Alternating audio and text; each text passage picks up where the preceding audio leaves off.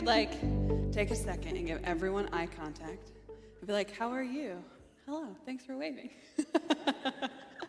Um, well, good morning. I'm excited to be here. Um, if we have not met yet, my name is Amber Mehan. Um, I am one of the elders here at the Lancaster Vineyard. Um, I also oversee our small group ministry, and then I get the joy of being on the preaching rotation. Um, so if we haven't met, you're welcome to come and find me after service. I'd love to meet you.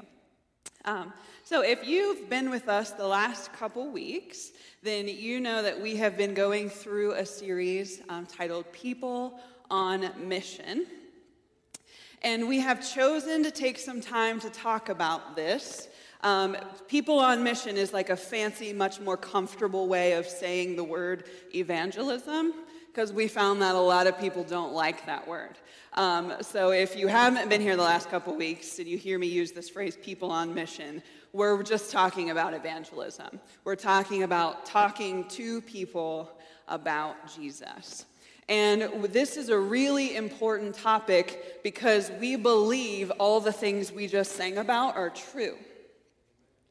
That um, Jesus turns graves into gardens.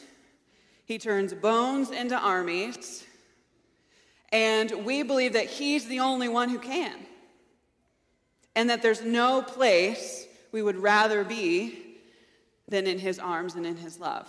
So because we actually believe that's true, because we've experienced it for ourselves, then the, the next logical step means that we have to be a people on mission, because it's not just meant to be for ourselves, but we are so convinced that there is no place better to be than Jesus, or with Jesus, that we want to invite other people onto a journey to experience the same breakthrough and transformation that I've experienced or that you've experienced. So the first conviction that I have to say this morning, and it's not on my really short list of notes, but I have to say it.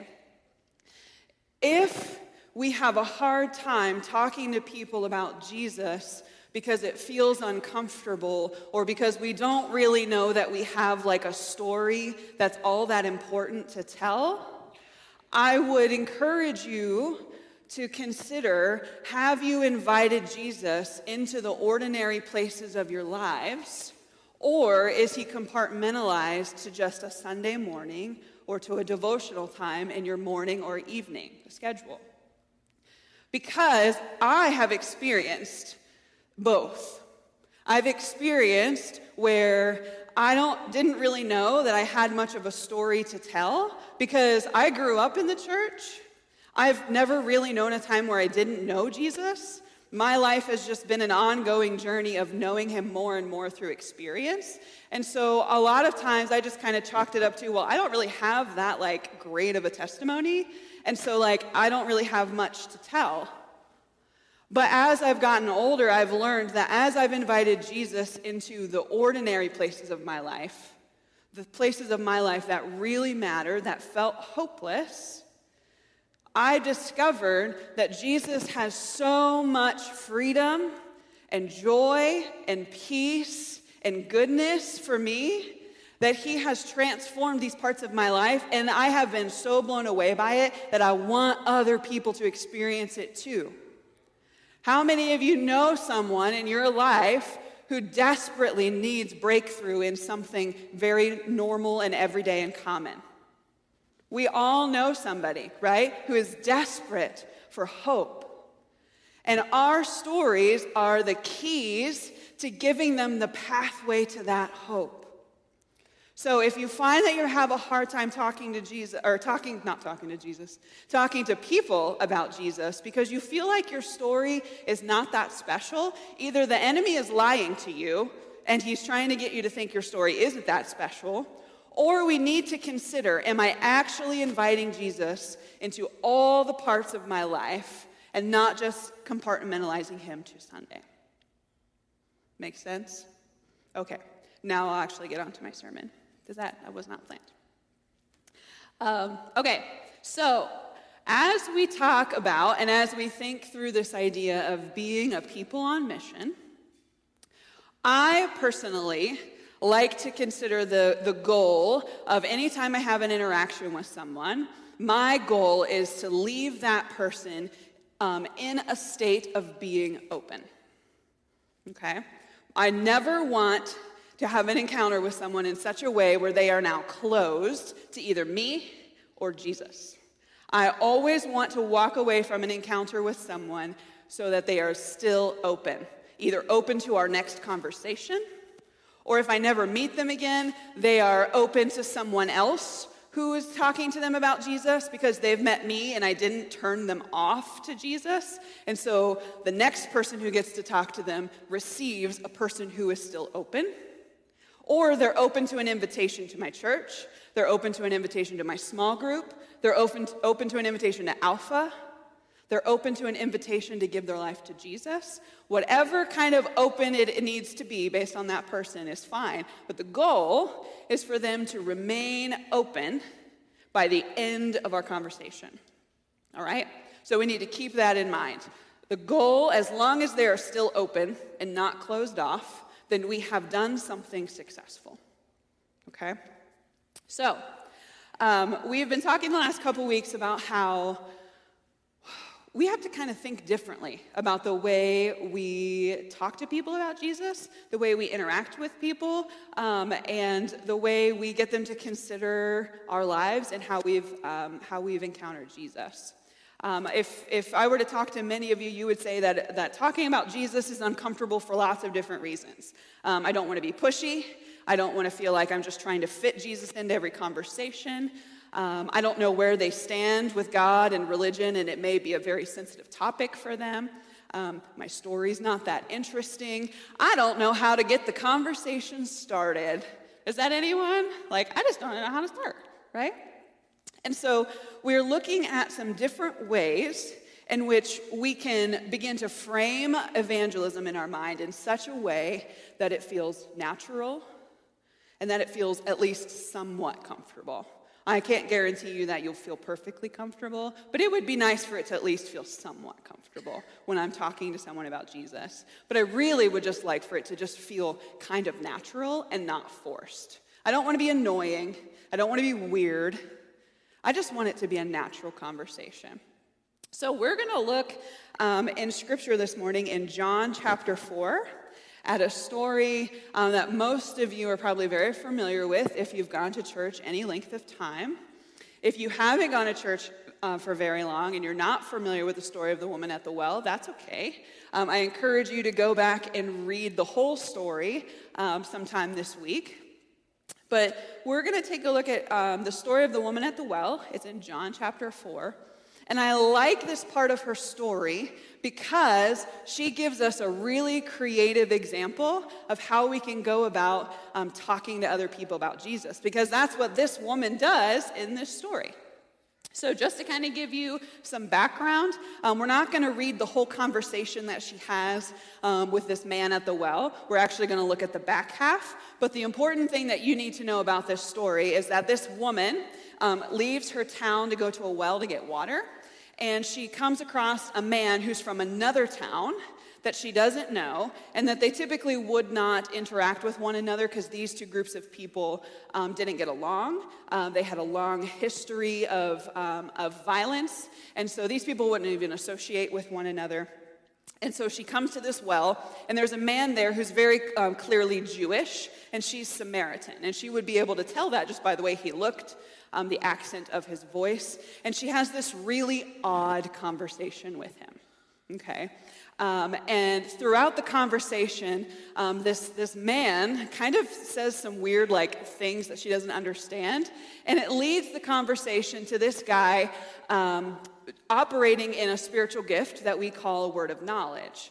Uh, now, I don't have time to, like, do a whole sermon on spiritual gifts, but just to kind of clarify, a word of knowledge is when the Lord gives you a piece of information about someone that you shouldn't know. Like, it doesn't make any sense that I know this about you um, because I've never met you or I don't know this part of your life, and yet somehow I know it, and that's because the Lord um, gave you this um, information about the person in the hopes of building up their faith and making them open to listening to you. So this man gives this woman a word of knowledge, and he tells her, I know that you've been married and divorced five times, and you are currently in, um, in adultery. You're currently having an affair with your current husband. So this is like, I don't recommend giving that word to somebody. That is not best practice, okay? We want like a softball uh, word of knowledge if you're going to go for it. Uh, but this man does that, and you would think the woman's response would be like to be ashamed, but it actually turns the conversation into something that's, um, she ends up asking this man because she thinks, oh, you must be a prophet. And she ends up leading um, a discussion with this man about something really um, personal and really important to her. And by the end of the conversation, this man reveals to the woman at the well that he is Jesus, and that he is actually the person that she is, was just talking about. Because she, she ends up telling him, well, I know once Jesus Christ, the Messiah, comes, he's going to explain this all to me, all these confusing things you're saying, and he'll make sense of it all. And he tells her, I am him. I'm Jesus. I'm the Messiah. And so we're going to pick up in verse twenty-eight this morning, and we're going to look and see what she does directly after that revelation. Okay? It's really short, but it gives us a really good glimpse into a creative way to talk to people about Jesus. So in verse twenty-eight, it says, So the woman left her water jar and went into town and said to the people, Come, see a man who told me all that I ever did. Can this be the Christ? So they, meaning all those people, went out of the town and they went to Jesus. Isn't that like the ideal situation? We tell someone about Jesus and they immediately like believe and go. I love that. Let's hop down to verse thirty-nine. Many Samaritans from that town believed in Jesus because of the woman's testimony. He told me all that I ever did. The Samaritans went to Jesus. They asked him to stay with him, with them. And then many more believed because Jesus stayed and talked to them. And they told the woman, it's now no longer because of what you said that we believe, but now we've heard for ourselves, and we know that this is indeed the Savior of the world. So in verse twenty, uh, let's see, twenty-nine, we're given um, two sentences. Now, I'm sure there was a lot more dialogue than just two sentences. Okay, but the author decided, if I could tell you anything about what this woman did, you need to know this part of what she said. And it, we know that it's important because the author repeated it again later on. And the part that we see that the author chose to highlight was that she went into town and she told everyone, he told me all that I ever did, that word of knowledge. So this story tells me that a really great way of talking to people about Jesus isn't telling them how I know God's real or how what you believe is not real or not true. It's not by telling someone how they should behave or not behave. I can just tell someone about me and my encounter with Jesus, and that's enough to be attractional and to make people curious and open to Jesus. All I have to do is find a way to share my everyday stories of how Jesus has encountered parts of my life and how he's transformed them, and now I have hope, because that's what the woman walked away with. She came to the well hopeless, she encountered Jesus, and she walked away with hope. And that's the only thing I have to share with people to bring them open. Um, I heard this really great uh, quote by Tim Mackey. He is the guy, if you've ever listened to any of the Bible Project videos, he's the voice in those videos. Um, he, I was taking a class this summer through him, and he said something at the very end of the class. He said, Jesus doesn't need you to sell him. He just needs people who tell their stories, and that he can do the rest. And I thought that was a really beautiful quote, and I, I want to remember that. I don't have to sell Jesus to anyone. He is sellable all on his own. I can just share how he's encountered me, and I can trust that that's going to offer a piece of hope that's going to leave you open and curious for more. So, this still begs the question, I can, I know I can use my story to talk to people about Jesus in a natural way, because it's my story. But that still begs the question, like, how do I get the conversation started, right? Like, it's easy to talk to people that we, we know, um, people that we see every day. We naturally have conversations with them. But how to get the conversation started with someone, like whether it's a stranger or it's someone I've seen around and I just haven't ever taken the time to um, get to know them. So what I would like to do this morning is I would like to just walk us through some really practical steps of how to get the conversation from point A to point B. So point A being, I just need to start a conversation. Point B being the goal of, I've shared an element of my story with Jesus. Because there's lots of hurdles along the way, okay? Does, does that sound good with you? We just talk through some practical things, okay? Hopefully it does, because it's on the slides, so I have to do it. All right, so first thing, and this is gonna, a lot of these are gonna sound really silly and simple, okay? I'm just gonna be honest. But even though they're silly and simple, those are often the things we miss, okay? So the first thing I have to consider when I want to engage in a conversation with someone is I have to consider, do I have margin? Margin. You know that space on the sides of your papers that you had to have when you went to college that kept all your words in the right spot, right? The margin. Does my life have margin? I will never have a conversation with someone about Jesus if my life isn't slowed down enough to even recognize the people around me. If I am constantly running from thing to thing to thing, and I'm always late, I'm always behind, um, I'm always feeling stressed and busy, I'm probably not going to find time to slow down and have a conversation with someone that I might not know. I can't recognize and acknowledge other people around me if I'm too fast to even see them. So this has to be step number one. I have to consider my schedule. Do I have space through my day where I can move slow enough that I actually am aware of the people around me? Second part, I like to call this outward curiosity, okay? What I mean by outward curiosity, and I apologize in advance, Phil, this is going to go in direct opposition of your announcement. But in order to have um, outward curiosity, the first thing I have to do is make eye contact and acknowledge that the other person exists. I know that sounds silly, but do you know how often we walk around and as soon as someone starts coming by, we look down, and then as soon as we pass, we look back up? Have you ever noticed that? It's like, what are we afraid of?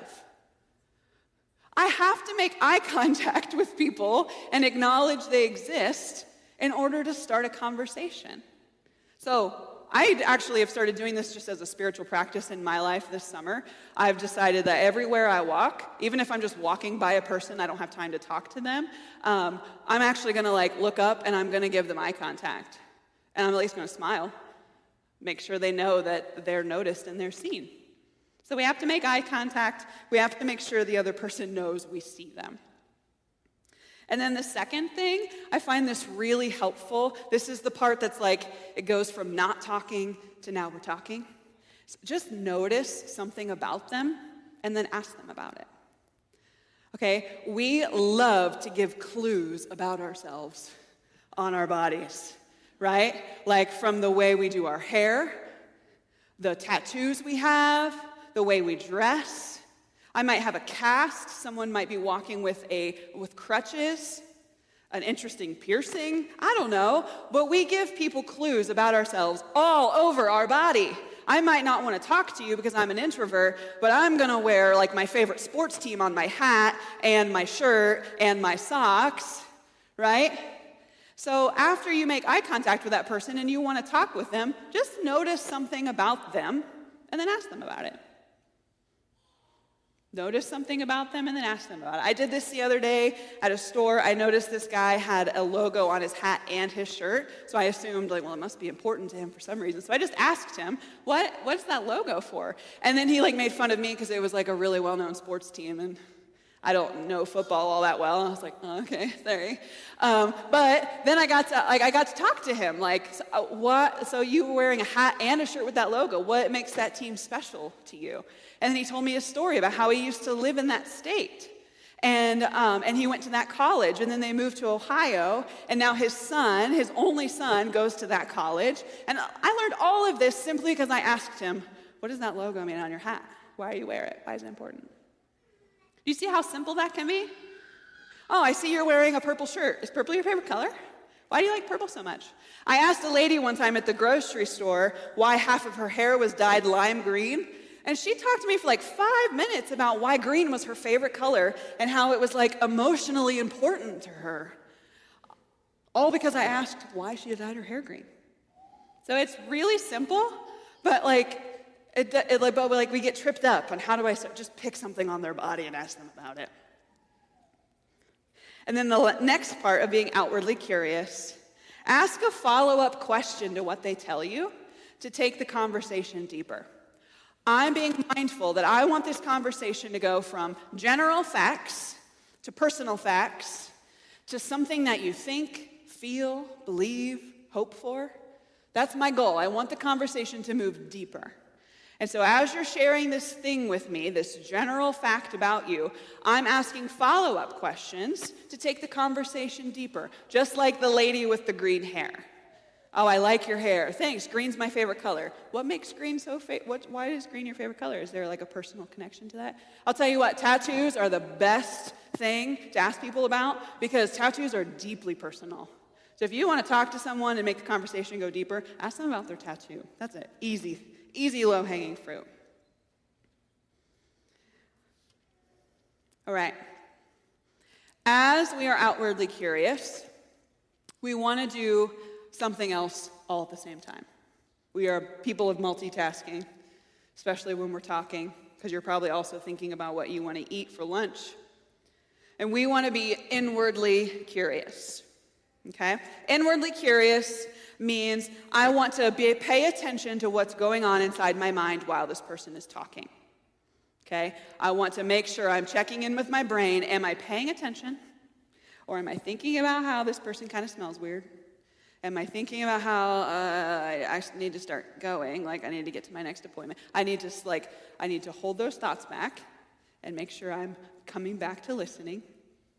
And if the conversation is going deeper, there's a chance that they might say something that makes me feel something. So I want to be, I want to be um, recognizing my not only my inner dialogue, but also my emotions. Am I empathizing with this person? Because now they just shared something that I understand how that feels. Are they saying something that kind of just offended me? Did they say something that makes me curious? Did they say something that makes me angry? I want to pay attention to what's going on in my head and in my heart, and I want to make sure that I'm being a good listener, because the goal of our conversation, this is part two of being inwardly curious, the goal is to understand the person, to connect with them, not to argue and get them to agree, okay? I do not want to make the goal of our conversation that we agree by the end of the conversation. I want us to connect so you stay open. And so I want to understand. You could be telling me that the sky is pink. I would love to know how you got to that conclusion. Like, please tell me. Not being sarcastic, I want to know. How did you get to believe and feel that way about that topic? So our goal is to listen to understand, not to agree. So I'm bringing myself back to deep listening, asking these outward curious questions. Is this, you tracking with me? Is this good, helpful? Okay. I know it's a lot. Hopefully you're taking notes. All right. Now, at this point in the conversation, you may be at a couple different places. You may be out of time and you need to go. You, um, the person is kind of giving you body cues that they're like, okay, like I'm kind of done talking to you and I need to go. So at any point, we need to be willing to let go of the conversation, right? And I may not have gotten to talk to you about Jesus, but I did get to allow you to feel seen, interesting, and important in that moment. And that sounds a whole lot like Jesus to me, all right? But let's say, for the sake of this um, talk this morning, that we um, discern that the conversation is there's, we're free to keep talking. I'm listening for anything that this person shares that makes me think of something about my story. You just said something that reminded me of something about my life. And because we're already in a natural exchange back and forth of question and answer, sharing and listening, I can now begin to share, I get what you're saying. That makes me think of fill in the blank. Does that make sense? So I'm listening for an opportunity to connect what you're saying to something in my life. And suddenly I now find myself in a position to share my story, to tell this person about Jesus. So let's talk about how we then begin to share our story, because there are some important parts we want to make sure that we include, okay? Before we say anything, though, we want to make sure that we breathe, that we slow down, and that we stay calm. Because I don't know what it is. Well, actually, I think I do know what it is. There's something that happens when it becomes our turn to talk. Like, we let the other person know that we find them genuinely interesting and worth listening to, but then when it comes to our turn, like, I think the enemy makes us think, like, you're, you're, what you're getting ready to say isn't actually all that important. And, like, you're just being a burden on this person. Like, like uh, they're not really, you're not really that interesting. That person was interesting to you, but you're not going to be interesting to them. The enemy loves to make us think that our story is not worth hearing, because it holds the key to hope. He doesn't want us to share our story. So when I begin to share my story, I need to make sure I'm staying calm, and I'm not letting the enemy win. I'm telling myself, this part of my story is worth sharing, because this person's going to feel connected to, and it might just lead to an opportunity of hope for them. And then I want to begin to connect a part of my story with theirs. So there are three parts to our story we want to make sure that we include. I want to talk about how this part of my life, what it looked like before Jesus intervened in it. And I'm not talking about our big salvation story. I'm talking about, like, the little things, like my finances, my relationship with food, my physical health, my relationship with that really difficult friend, coworker, family member. These little zoomed-in parts of our story. These are the things that I want to share with people, because these are the things that are going to help the person connect to us. Because if I share how I've been struggling with my relationship with food, that might connect to you too. Does that make sense? So I want to make sure I include the part of my story and what it looked like before Jesus encountered it. And then I want to share how I, Jesus encountered me in this place. This does two things. It shares our testimony, and then it also allows that person to get an idea of what it looks like to encounter Jesus.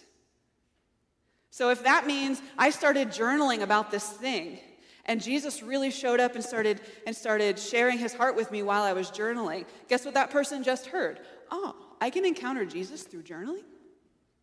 Interesting. Or I started just listening to worship music and then praying about that person every single day, and the Lord started softening my heart to that person, and he showed me how he saw that other person even though they hurt me. And that person just heard, oh, I can encounter Jesus through worship music? That's interesting. I think I could do that. So we want to make sure we include how Jesus has encountered that part of our life. And then lastly, we want to share, what is our life like now? What is this part of my story like now that Jesus has encountered it? It may be fully transformed because it was in the past, or may, it may be a current thing that you're attempting to find transformation in. This offers the hope and the peace, the attractional part that we want to offer to other people. So before, the encounter, and life now with.